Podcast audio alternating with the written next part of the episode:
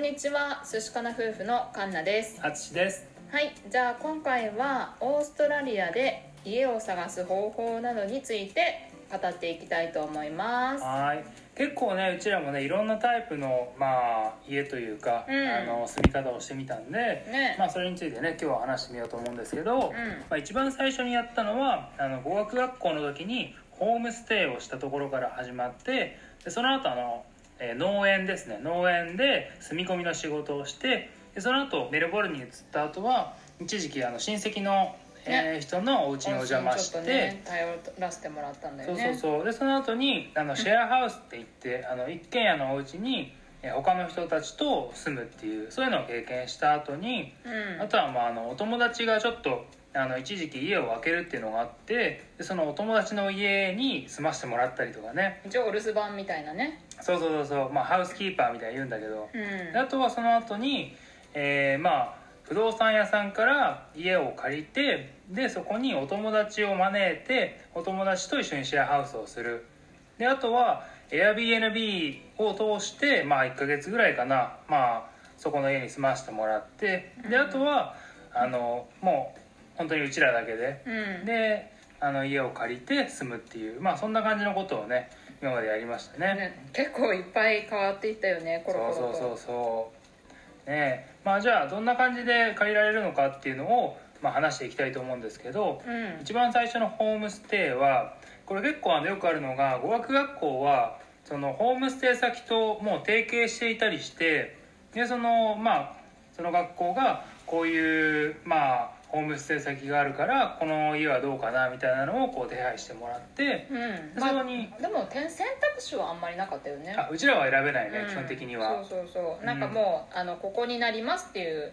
で一応あのなんか条件として、まあ、例えばアレルギーがある人とかそういうのは対応してくれると思うんですよね。例えばうん。犬とか猫のアレルギーがあったらそのペットがいる家はダメとか。うん、あとはまあなんかその、まあ、もし僕あの僕の場合とかだったら同じような年頃のあの女の子がいないとか逆にあの女の人が留学する場合には同い年ぐらいの男の子がいないとかなんかそういうのもねあの選ぶところもあるみたいね。うーんなるほそうそうどねそでホームステイはそうやって私たちは最初の1ヶ月ううん。うん、入ってで、まあ、結局そのホームステイ先のお母さんが一応ね私たち2人で一緒に住んでいいよって言ってくれたからそうそうそう。しばらくはそのホームステイ先にもう10ヶ月ぐらい、10ヶ月ぐらいね住ませてもらってね、でそうそてで結局そのワーコワーキングホリデーっていうビザセカンドを取るためにはファームであの、ね、農業を従事しないといけないっていう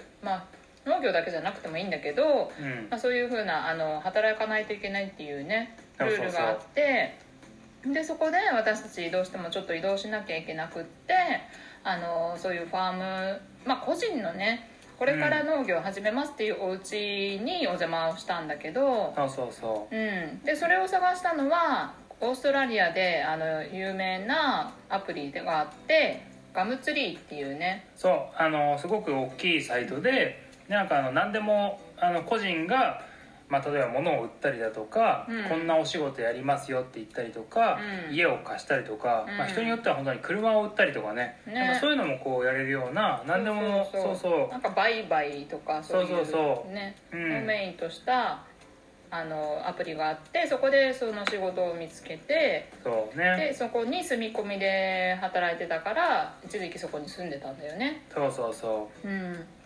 でその後メルボルンに引っ越しをしてたまたま私の親戚がその当時メルボルンに住んでたから、うん。最初引っ越して1ヶ月ぐらいはお邪魔してたんだよね。うそうだね。あの、お家の一部屋を貸してもらってね、うんそこにちょっとお布団を敷いてで寝させてもらってねうんででその後に、えっと、自分たちで探してシェアハウスに移ったんだけど、うん。それは、えっと、メルボルンには日本語専用のサイトがあってそう伝言ネット。ト。っていうね、それこそまた同じように家や車探しだったりとか仕事探しとかできるようなね、そうそうそう。サイトがあってでそこでたまたまあの募集かかってたお家にあの決まってうん。で結局シェアハウスってなんか結構いろんなね、国の人が何人か集まって住んでるっていうイメージあるけど、うん。私たちの場合はちょっと違ってたんだよね。どっちかっていうとホームステイに近い感じ？そうだね。うん。なんかオーストラリア人の、えっと、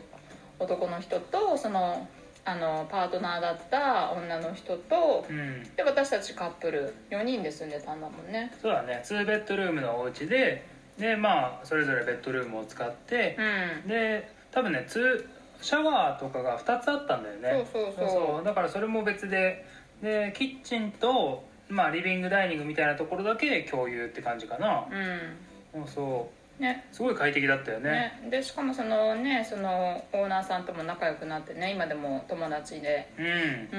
うん。いい関係築けてるしすごい良かったよね。ねあそこで結構なんだろういろんな英語も学べたし、うん。文化とかも学べたし、うん。ね、そこでお友達もたくさんできたから、うん。一番なんかやってよかったかなって感じだよね。うん。でたまたまその前に住んでた人たちが日本人カップルでシェアとしてね。だからそのあの日本人がいいっていうのを知ってたからその人は。だから日本人を募集するためにあのお友達経由で日本語のサイトにあの募集をかけてたみたいで。そうそうそう、うんその人はねね。オーストラリアの人で全然日本語喋れないんだけど、うん。まあねなんかそういう意味でも前の人がねすごくよくしてくれたから、うん。まあね俺らも入らせてもらえたっていうねラッキーだったね。うんね。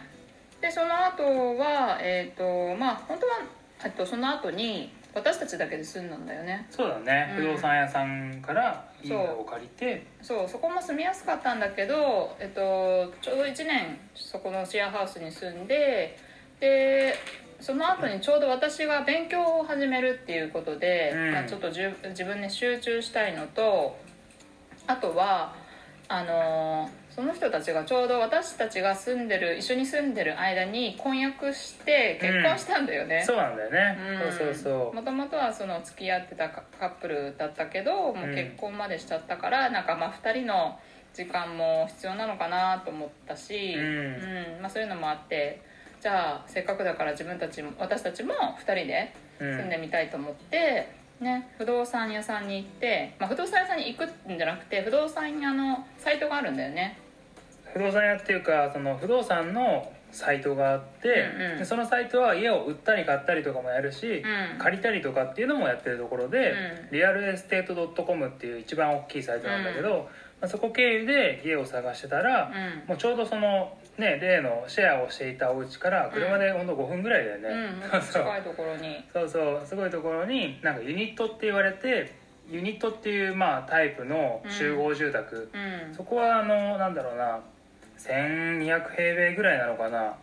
なんかその1000平米ぐらいの土地に4つあのワンベッドルームの家がこう壁を共有して建ってるみたいなね、うん。そういうのの一室を借りて、うん。でそこに住んだんだよね。うんそう。でそれでそこは2年間住んでうん。ででも出ていかなきゃいけなくなっちゃったんだよね2年後に。そうだね。よくあるんだよね、その持ち主のオーナーさんがやっぱりあのその家に住みたいから出てってくれとかね。そうそう。でそれでどうしても出ていかなきゃいけなくなっちゃってう、ん。でたまたまその時に日本人夫婦の友人が日本に一時帰国する。うん。で多分1ヶ月ちょっとぐらい帰ってたのかな。そうだね。うん、でそのお友達がワンちゃんを飼ってて預けるのも結構もう年を取ったワンちゃんだったからかわいそうってなってう、ん。それだったら家にタダで住まわせてもらえる代わりにワンちゃんの面倒を見てくれないっていうことで、うん。その1ヶ月ちょいぐらいはねその友人のお宅に、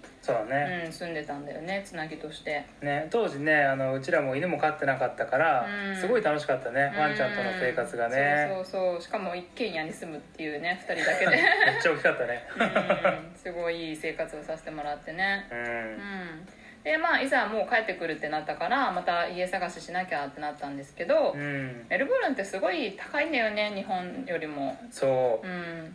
メルボルン日本もまあ東京以外は安いのかもしれないけどううん。結構値段が高くてそうメルボルンはなかなかあのその当時結構あの移民が増えてたからうん。見つけられなくってなかなかね。そうあの需要と供給の関係でいくともうあの需要がめちゃくちゃ高くてでその不動産屋さんとかもなんていうのその住みたい人がたくさんいるからあのあんまり探すの困らないんだよね。うん。だから逆に借りたい借りたいっていう僕らは結構探すの大変だったんだよね。うんでその時にちょうど別の友人が、あの家を探すっていうタイミングだったから、うん。じゃあどうせだったら一緒に借りて一緒に住まないってことになってそう。れで、えー、と一緒にね探し始めてうん。でお互いの仕事先とかいろいろ考慮してねそ大きい一軒家に結局落ち着いたんだよね。う4ベッドルームの家になったんだよ結構ね。そうそううん、そう。だから家賃もやっぱ高いんだけどでもシェアをしてるからねそれぞれの値段は抑えられて、うん。でね立地もまあ、うん、便利なとこだったからよかったよね。まあねお互いの職場にそんなに遠くないっていうエリアでね、うん。まあまあ良かったかな。うん、この家がちょうど売却された後で、うん。で多分あの売却して多分家を潰すっていう状態だったんだよねそれをうちらは聞かされてなかったんだよ。そう。でで多分その潰すまでの間で許可が必要だから時間かかっちゃってうん。でその間に多分もったいないから連投してたって感じだったよね。そうそういう話だったんだけどでもうちらは聞かされてなくて、うでいや家潰す予定とかないからそうそうそう聞かされそうて住み始めて2ヶ月ぐらいでなんかあのもう外の部屋にこの家は潰されて、うん。なんかすごくでっかい家になりますみたいなうん。のが貼られて、うん。何これ何これってなって結局ね出なきゃいけなくなっちゃったんだよね。結局半年まあ半年もともと契約しててで、うん。延長しようかなって話をしてたら、うん。もう出てってくださいって言われちゃったんだよね。いや3ヶ月目ぐらいでもう言われたんだようねん そう、まあ、そういうこともあったりとかして、うん。でまあそれを機に私たちはクイーンズランドに引っ越したんですけど、うん。でクイーンズランドに来た時にやっぱりそのその土地勘がなくってでうん。友人とかコネとかもなかったし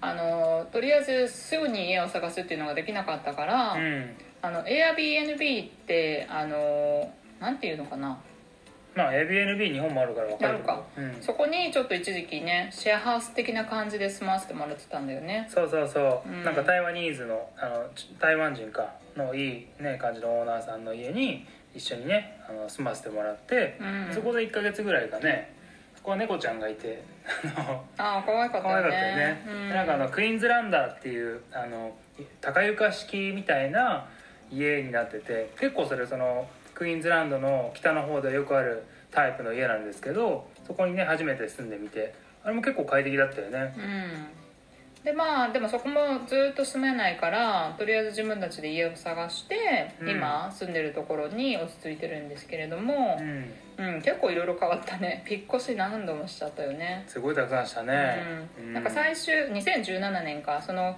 メルボルンからタウンズビルに引っ越した時に多分年に4回ぐらい引っ越したよね。引っ越した。1年でそう4回引っ越した。最初に友人の家に泊まっててでその後不動産で友達とシェアするのに家を借りてで Airbnb に移ってでじ今の自分たちの家にあん。自分たちの、うん家っていうか私たちだけで住んでるうん。レントのお家にね、今のね。引っ越したっていう。そうそうそうそう。結構バタバタしたしお金もすごい飛んだよね。ねえ、うん。忙しい1年だったね。う、うんんでまあ人によってはあのバックパッカーに住んでる人とかもいたよね。そうだうんね、うん。なんかバックパッカーなんかホステルとかね、うん。バッパーとかっていうんだけど、うん。そういうところはもうなんか本当にすごい安くてう、ん。でなんだろう部屋も一部屋の中にシェアしたりとかそうだよね。ベッドもたちも。何何台も置いてみたいな。うん、うん。ちょっと私たちはカップルだったしあんまりね、あ居心地よくないかなって思ったからそういうのはやらなかったよね。そうだね、うん。あとなんだっけ名前ちょっと忘れたけどそのなんかカウチサーフィン